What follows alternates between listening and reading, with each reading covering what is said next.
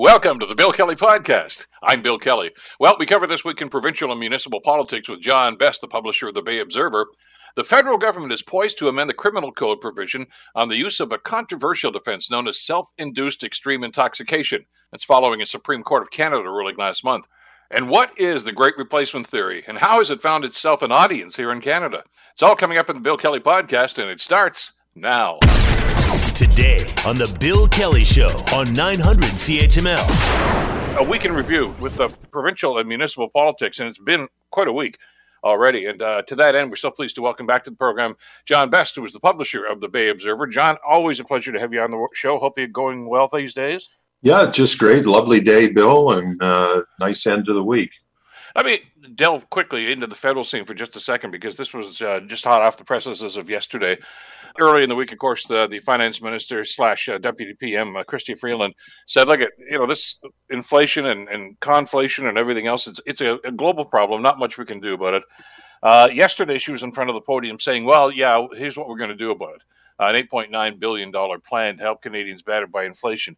Uh, and and as as you analyze it, and I know you probably already have done that, of course. Uh, most of these are just retreads of stuff that they had in the budget and some other stuff like that. But I guess there was an urgency because of everybody complaining about this to at least you know give the perception that they're trying to get something done and do something different. Yeah, and uh, I, have seen some of the cartoons that are you know showing uh, inflation as a kind of a monster and and shoveling wheelbarrows full of money at it, which uh, you know is kind of counterintuitive. Spending money to fight inflation, but really it, it's pretty targeted. And, and I think the big piece is uh, that uh, your older uh, old age pensioners are going to get about $700 a year extra. Uh, so, you know, if it's targeted to people who really are getting, you know, the brunt, everybody feels inflation, but we don't all feel it equally. It, it's a function of how much income you have. So, so, uh, giving extra money, I think, uh, to uh, pensioners is is uh, uh, you know a sensible thing. Uh, especially since we had an announcement. I was listening to your news earlier about this big hike that we're going to get in fuel costs for yeah. home heating, natural gas. So, um, you know, the reality is the the inflation is being experienced around the world, and and governments, uh, uh, individual governments, especially in a small country, smaller country like Canada, there's not much we can do. Uh, nobody wants to admit that, so they have to look like they're doing something let's uh, uh, we'll follow that story, of course, uh, as it develops over the next couple of days. I'm sure, because uh, inflation's not going away anytime soon. That was the underscored message I think that we had to go into quickly into Ontario politics. Election night, of course, uh, both Stephen Del Duca and Andrea Horvath announced they were stepping down as leaders of their uh, respective parties. and the whispers have already started around Queens Park, of course, about who may want those jobs the Liberals uh, may be a little more difficult. Because there's not too many people in their in their caucus to, to choose from the NDP, uh, I know Wayne Gates uh, from Niagara Falls, uh, the NDP member from down there, uh, has announced his intentions, not officially, but just that he's going to be doing this. There's a few other people kicking the can too. From where do they get these leaders? And and is is there a call not just for a new leaderhood job, but maybe a new direction for these parties to to try to catch the public's attention?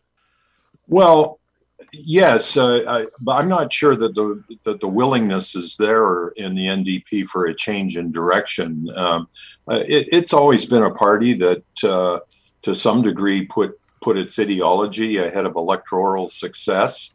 Um, that's changed somewhat, but I, I don't see a, a, push in the NDP for uh, trying to move to the center. Um, that's something the Liberals should be thinking about doing, but um, no, I, I, I think they will stick uh, largely to where they are, and uh, hope that uh, as they have.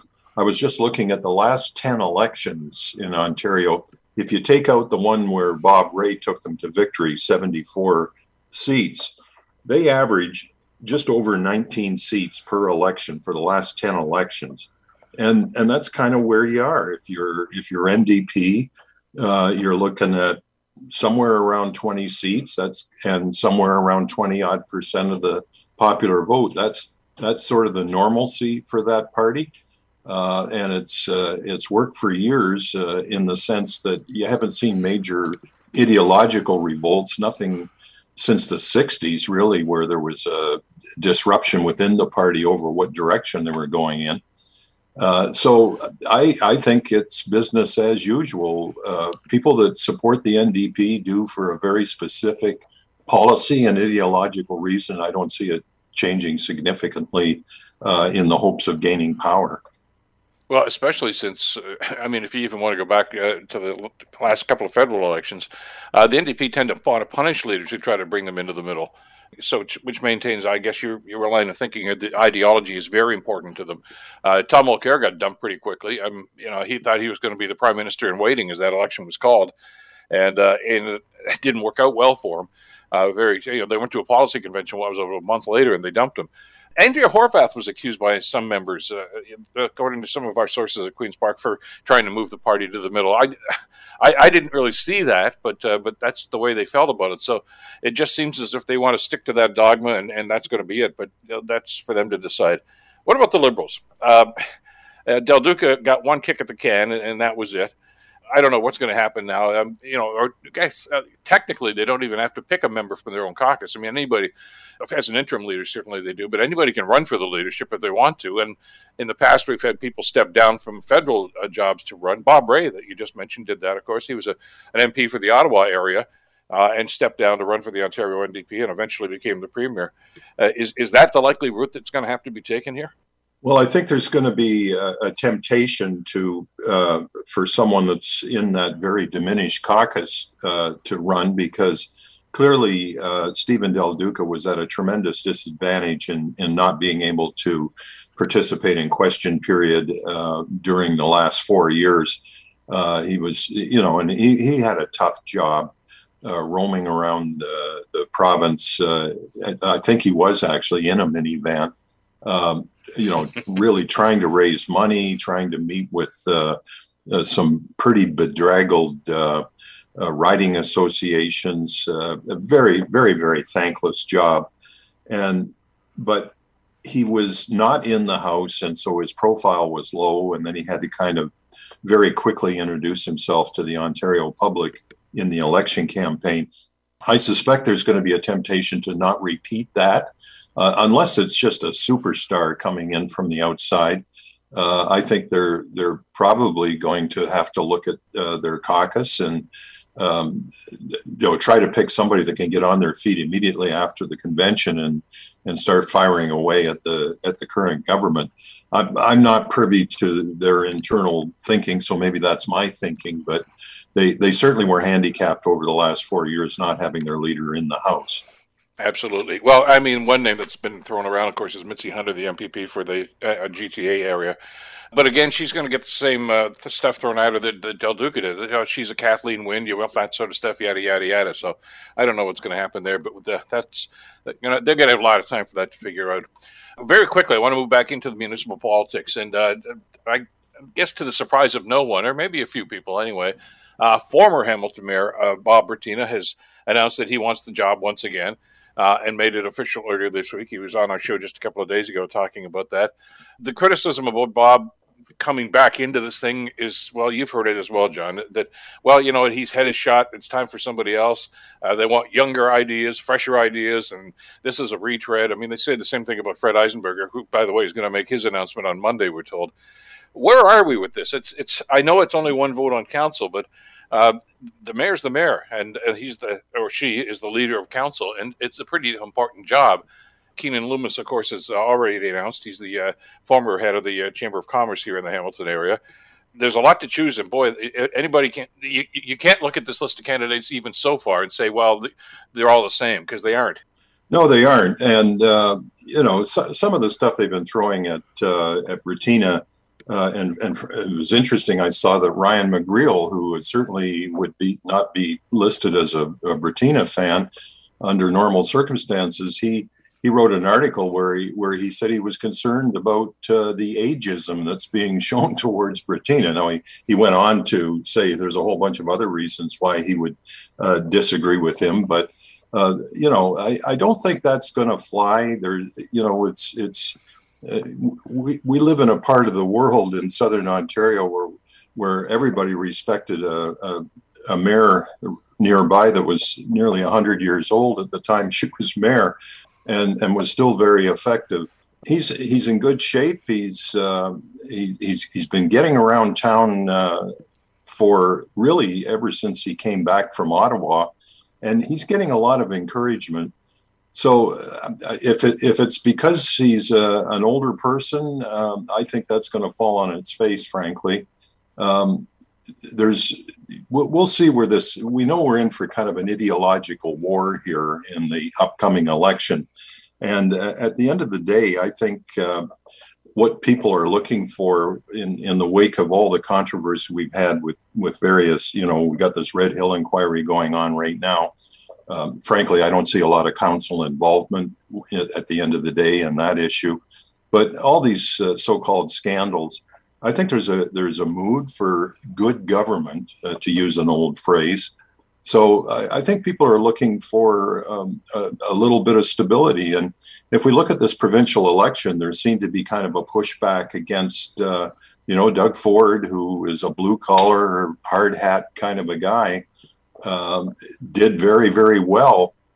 And that may be pointing to where people are municipally as well, that they're they're really not interested in uh, maybe a lot of experimentation and that sort of thing.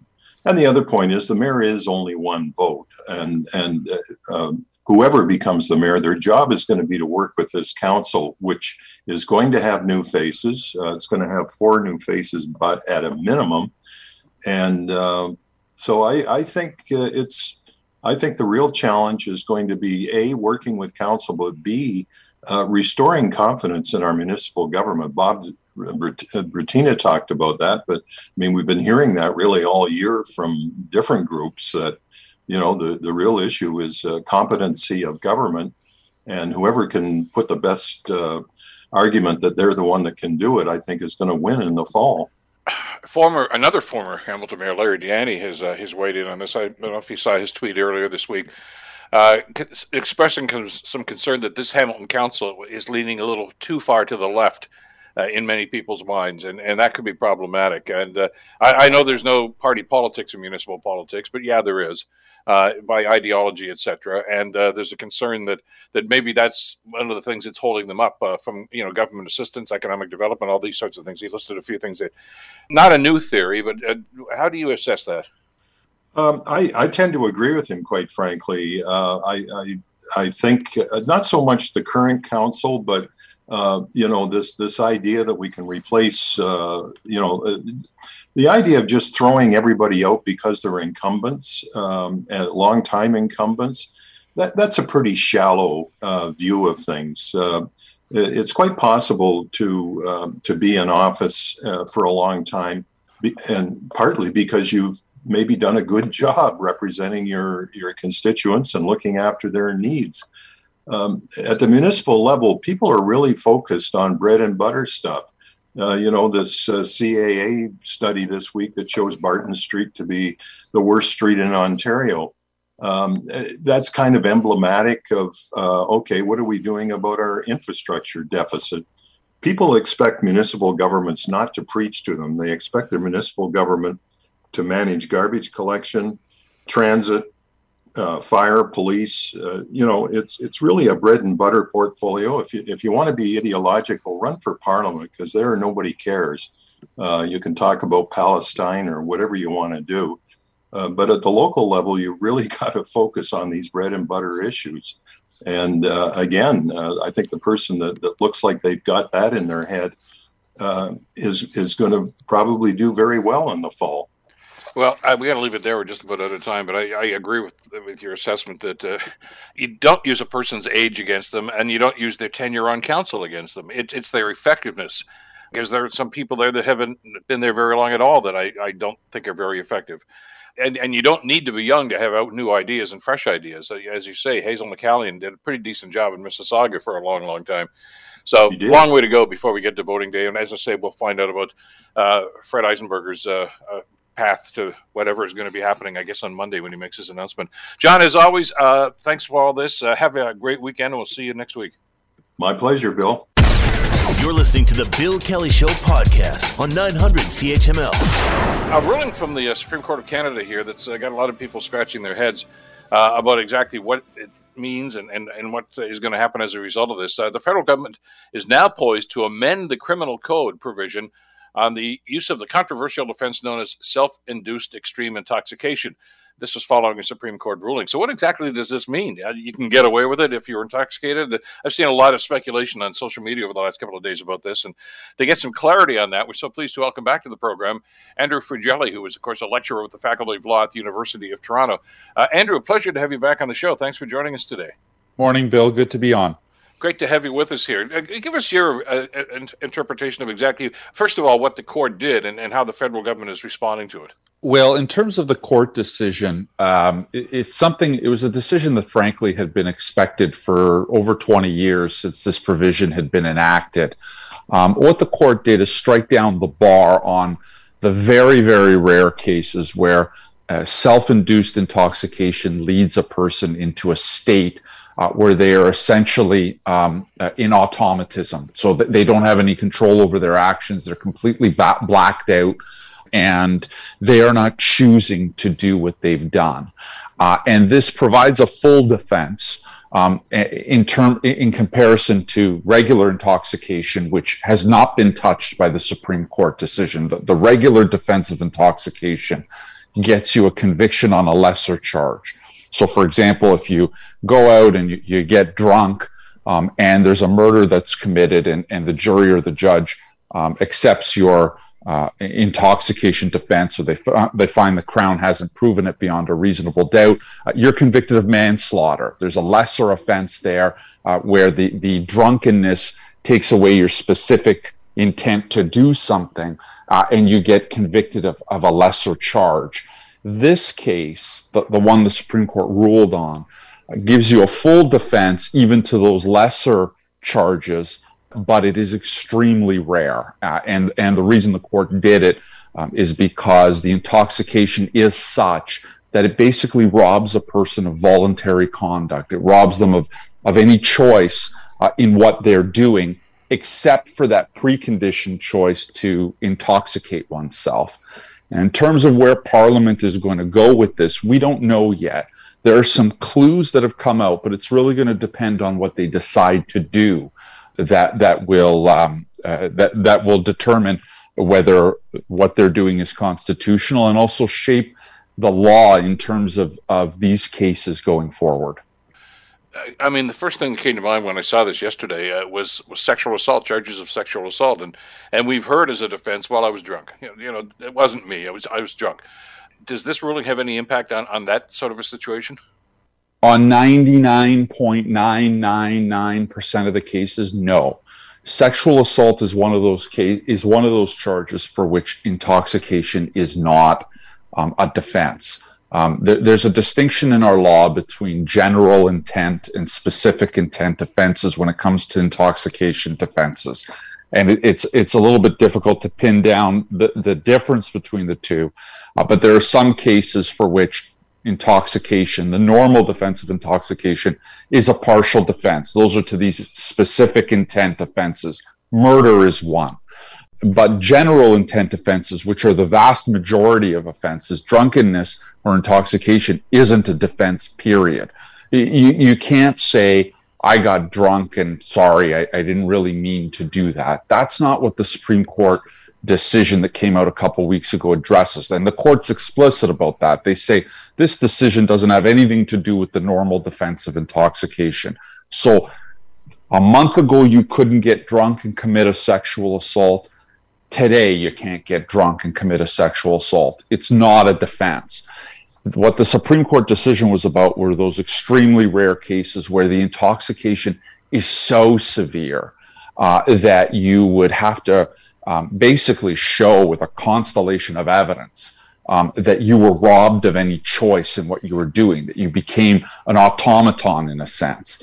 But for the vast majority of cases, uh, getting drunk in a sexual assault charge, getting drunk and committing a sexual assault um, doesn't afford you a, a, defense.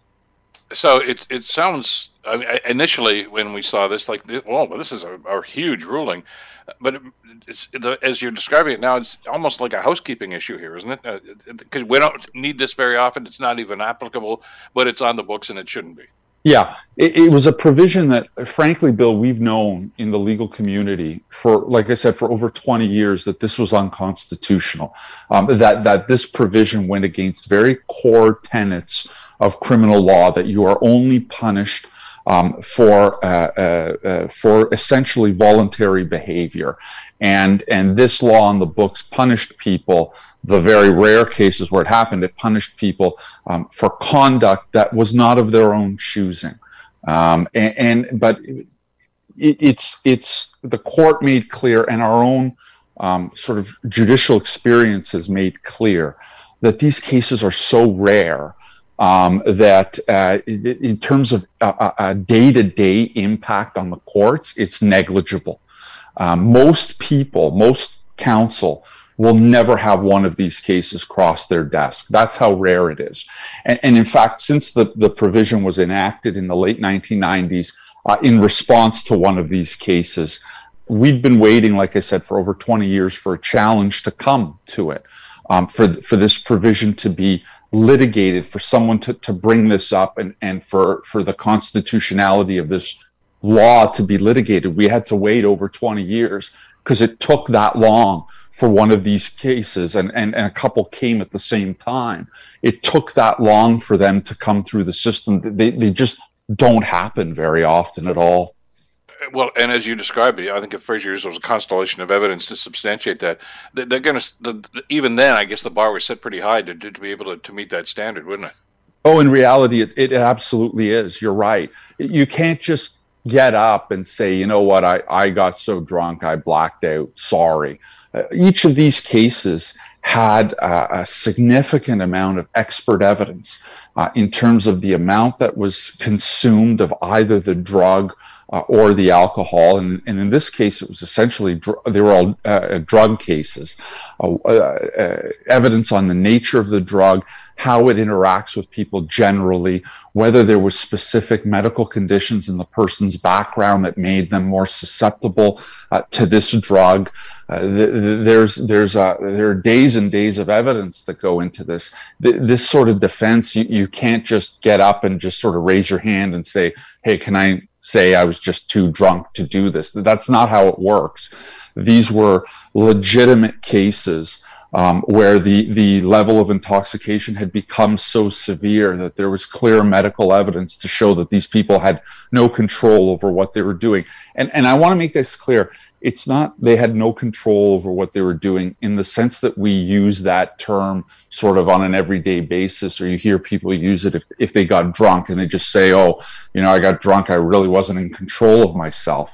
That's not what we're talking about. We're talking about a level that's so deep uh, that you're you're essentially it's it's almost close to a sleepwalking state um, in terms of what you're doing, and those cases are exceedingly rare.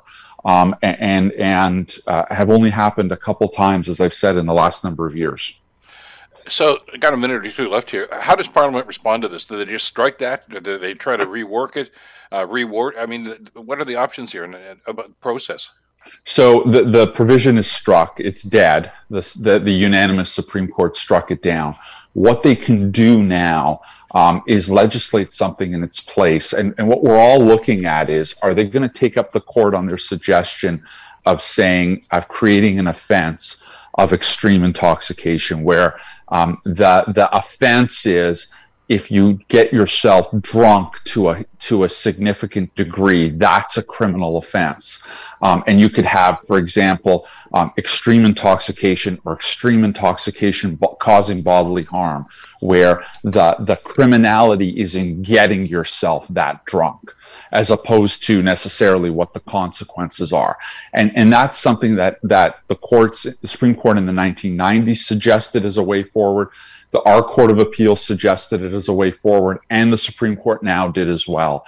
And if they do that, I have no doubt it would it would be ruled constitutional in any challenge. And what it would do is it would criminalize people uh, who decide to get uh, drunk or uh, intoxicated by drug to an extreme um, level because we know as a society that when that happens, the chances that somebody's going to get hurt as a result of that go up as the intoxication goes up. So I would look for that to be what they do here um, and to create a very targeted and clear law uh, about the dangers of extreme intoxication. Andrew, thank you so much for the time today and for the clarification on this. Really appreciate it. Have a great weekend.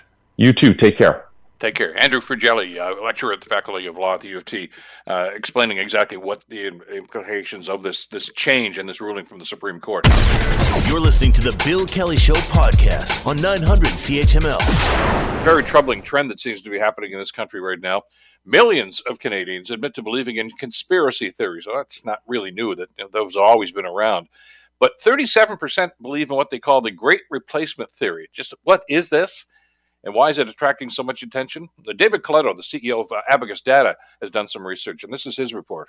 Basically, argues that you know uh, policymakers in Canada are bringing in immigrants who have very different views from those that are were already here, and that was this is their way of trying to change society, right? Change um, the way that Canada is, and it's being talked about, you know, in, in some circles, and we found that almost four in ten Canadians agreed that that's happening, um, and that you know aligns with a similar number who say much of our lives are being controlled by plots hatched in secret places by people, and that small groups, you know, are conspiring to cause and create wars and recessions and, and influence elections that are going to create conditions that are all against us. There's this, you know, sizable minority, still minority, but sizable group of Canadians who are very skeptical, in fact, very suspicious of decision makers in whether it's Ottawa, whether it's in Queen's Park, or you name it, and believe that you know everything that's that's gone wrong in their lives is being directly affected by by these conspiracies that are happening. Why are more and more people putting up with this and tolerating it and believing in it now? It's it's a very valid question. Uh, we thank uh, David Coletto for that information. I want to bring uh, Tim Caulfield into the conversation. Uh, Tim is a uh, Canada Research Chair in Health Law and Policy and a professor with the Faculty of Law in the School of Public Health at the University of Alberta. Professor, always a pleasure. Thanks for being with us today. Uh, thanks for having me on. This is not the first time we've heard about things like conspiracy theories, but oftentimes I think society at large has, has pretty much said, well, they're just crackpots. You know, they, what but it's it seems to be a growing trend, a growing phenomenon, especially on social media. What's going on here? It really is a growing phenomenon, and and I think it's important to emphasize right off the top.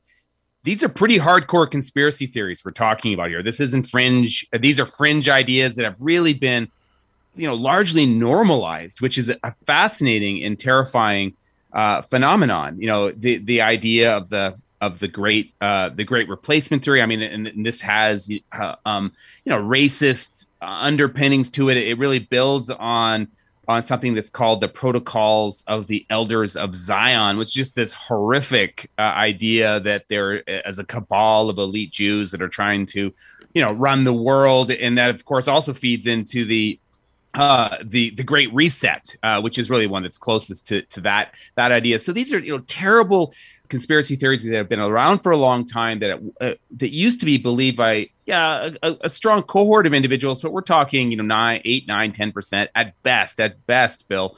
Now we're seeing you know 37% believe in in the uh, the great replacement theory 44% believe in the great reset which is tied in with the world economic forum and the other thing that's happening uh, is you're seeing, you know, politician, mainstream politicians, either implicitly or in the United States explicitly endorse these kinds of ideas, which give them further legitimacy, which cause them to become further uh, entrenched uh, in our in our thinking and I, I, that's an interesting twist. I, I, see that happening almost all the time, Tim. You, you just need to see a, you know, a news clip on a, uh, national newscast about somebody doing this.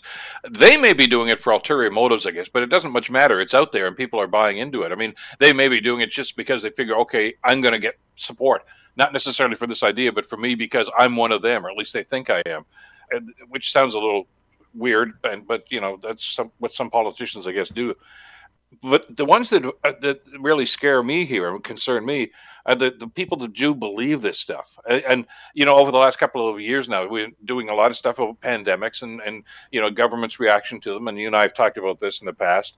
Uh, and and we do the segment with experts, and people that have expertise in certain fields. Invariably, I got to tell you, Tim, after the segment's over, my producer Alicia in the studio is inundated with people calling and said that guy's full of you know what, uh, and and they're sincere. I mean, and uh, uh, it's not just once or twice; it's every time. That's a little frightening. It, it is frightening, and it happens to me daily. I was on a show earlier today, and immediately after, you know, you can almost time it, right? You can time it. You're you off the show. They're typing, Bing. It shows up either in my news, in my email box, or and it is this ability to shut out um, the evidence. It's this ability to uh, listen to your echo chamber, and of course, that's what's going on here. I understand why people may be drawn to conspiracy theories. You know, as you know, we've talked about this in the past. You know, uncertainty, fear, feeling like perhaps you're being displaced from society. All of those things make individuals more susceptible to conspiracy theories, especially if they play to their preconceived notions, right? And then once they become part of that community that's where they get their evidence and everything else everything else even if there's you know clear evidence that contradicts their beliefs that becomes part of the conspiracy theories. Uh, and so uh, they're in this sealed world that allows them to continue to believe their conspiracy theory. Is, is part of the foundation for this, though, I maybe just what seems to be a, a, a human trend here is that when, when my life sucks, I, want I got to blame somebody. Uh, and and if these people come along and say, you know, why your life sucks, it's because of this guy or that guy or that group, and we'll gravitate to that because it, it, I guess it rationalizes our anger. That's for sure part of the equation. And, and, the other thing is just looking for answers right? Yeah. uh, and that's why that uncertainty element is so so important. Again with some research to back this up. You know people they want a clear narrative right that explains what's going on in the world and conspiracy theories often provide that especially if that conspiracy theory plays to your values plays to your ideology plays to your preconceived notions. Um, and once once it becomes part of your ide- your personal ideology uh, it becomes much more difficult to change people's minds. And unfortunately bill i think that's happening here too. You know you can understand why people might be drawn to these conspiracy theories when you know they're fearful uncertain you know angry but once they're there and once it becomes part of their di- ideology and i think unfortunately that's what's happening uh, it becomes much more difficult to change their mind well, to use a phrase of the day, uh, if it becomes mainstream, and uh, I'm not suggesting we're there yet, but boy, when 37% of the population uh, gravitate to a number of these things, that's that's kind of telling us we're going down that road, doesn't it? It for sure, it does. I, I absolutely think it's been it's been normalized. I mean, look look what's going on in the United States with the with the big lie. Uh, but one of the fascinating stats, also from that that Abacus study, is uh, around the Bill Gates conspiracy theory and the pandemic. I mean, you know, Bill, this is a hardcore conspiracy theory, right? Uh, yeah. The idea that Bill Gates started the pandemic in order to force vaccinations so he could put microchips in us to follow us around. Never mind, we all carry supercomputers. We don't need a microchip in us, but, but that's a hardcore conspiracy theory, right? And it's it's believed, or at least 25% of Canadians are open to the this idea. Holy cow. I mean that that is absolutely astounding. And by the way this isn't the only study that has found this. The, the, the results from this study line up with other research that's been done over the past couple months. Yeah and we've seen that example too. And, and long before social media came along of course these things were out there as you say and we, we usually just kind of put you know brush them off and say well it's you know that's them you know the, the, the tin hats and everything like that but they're weaponizing it now, Tim. That's the frightening thing. I mean, we saw that in Ottawa in February. Uh, we've seen it in other parts of North America, all over the world, really, where they're not just spouting these theories; they're defending them, and and and it's it's something we haven't. Well, I'm not going to say we've never seen it before. I didn't, you know, world wars have been started because of stuff like this. But at the same time, I didn't think we'd ever go there again. But we're here. We are.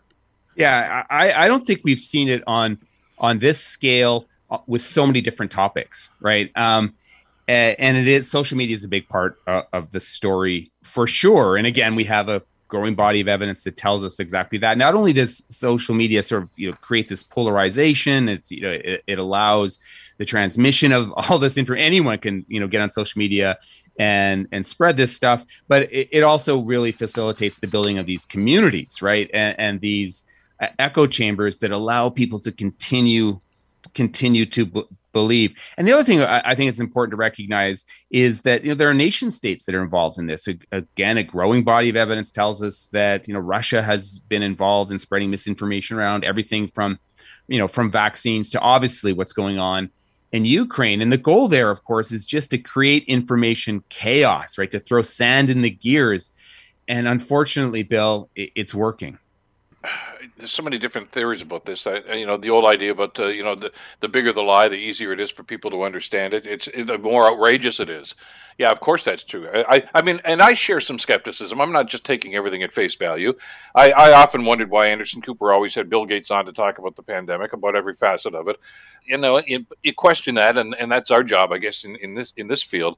But at the same time, it, some people responded in a different way, and they just said, "Well, I hate that guy. You know, this is all his fault. Why does he know so much? Maybe because he started it." And all it takes is a couple of posts, and, and I guess it goes back to something I think we've talked about in the past, where we when we seek information, and I'm using air quotes for information, uh, we, we go to sources that are going to validate what we already feel. Uh, we're not looking for for information or education here. We're looking for for the validation of the anger that we have or the hatred we have. You're right, and, and that's been called the mother of all uh, confirmation uh, uh, cognitive biases. It's the confirmation bias, right? You know, you go and you find stuff that confirm confirms what you al- already believe and I think we need to remind ourselves uh, that we all have everyone, you know, you, me, we all we all have that that bias sort of hardwired into our system, uh, and so we need to remind ourselves of that. And a good strategy is if if you hear something that sounds you know extreme, sounds out there, and it feels like your team just got a touchdown, you know, uh, that's that should be a reminder to pause and really check what's going on. And I think you make a, another really important point. You know, often there is this kernel of truth or reason that we should be skeptical, whether, you know, big pharma's not always been a good actor, right? They've done nefarious things and, and, uh, there might be hidden emails someplace. You know, Hillary actually did screw up with emails, but that doesn't make Pizzagate true, and that doesn't mean that vaccines don't work, right? So I think that we always need to be scrutinizing the the, the big lies that that explain our situation. I, am always reminded when I see some of these things uh, of, of, as you say, the way that it, well, public figures can be accelerants to this sort of thing. Uh, and and the, you know what you mentioned Hillary Clinton. Of course, you, we've all heard the rumor, of course, that, that her and her husband are actually running a, a child porn uh, uh ring that, that out of some pizza place, as you just mentioned. And and I juxtapose that with uh, when Obama was running against John McCain for president some years before that and that some lady made some idiotic reference about Obama being a Muslim and a, and a, and a terrorist, and he stopped and said, "No, he's not. You know, he's a decent man. We differ on a lot of things, our opinions, but he's a good man and a decent man." I thought you, you look at and the way McCain handled that, and the way things have devolved into where right now it's it's just it's hatred and it's it's just piling on. And you know, if if you don't like blacks, if you don't like uh, Obama, if you don't like Ed, boy, you that stuff just grabs you and you and you hang on to that sort of thing. And now they've got a platform for it on social media. Yeah, I remember that moment. Even as you were telling the story, I could picture it happening, right? You know, yeah. th- this class, you know, this decency coming from McCain, you know, wanting us to focus on on the facts, and, and that just doesn't seem to happen anymore.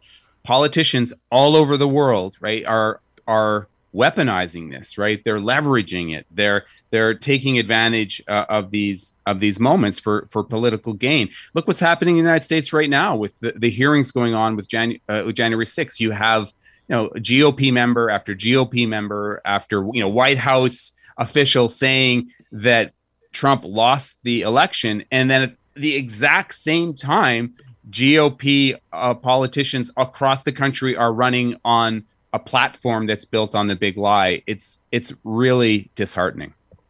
Well, and and as you say, the rejection of this in in, in the face of, of information. I mean, you've still got you know some of these people, especially in the GOP, that are simply saying the, January 6th was no big deal. It was a it was just a protest that got a little bit out of hand. We saw it unfold in front of our eyes. They don't want to believe what they're actually seeing, and and this happens time and time again these days, where they just I I, I don't buy that, so it didn't really happen. I don't know the, the, how they did this, but it was all staged, and that's the other element too, and it's kind of frightening. I, I only got a minute or so left here. So, how far does this go? I mean, you, you, mentioned weaponizing about this. We saw the mass murder in the grocery store in Buffalo just a few weeks ago. Other incidents like this, where and and apparently from the research we found out, these are the, the things that seem to form the foundation for some of these heinous acts.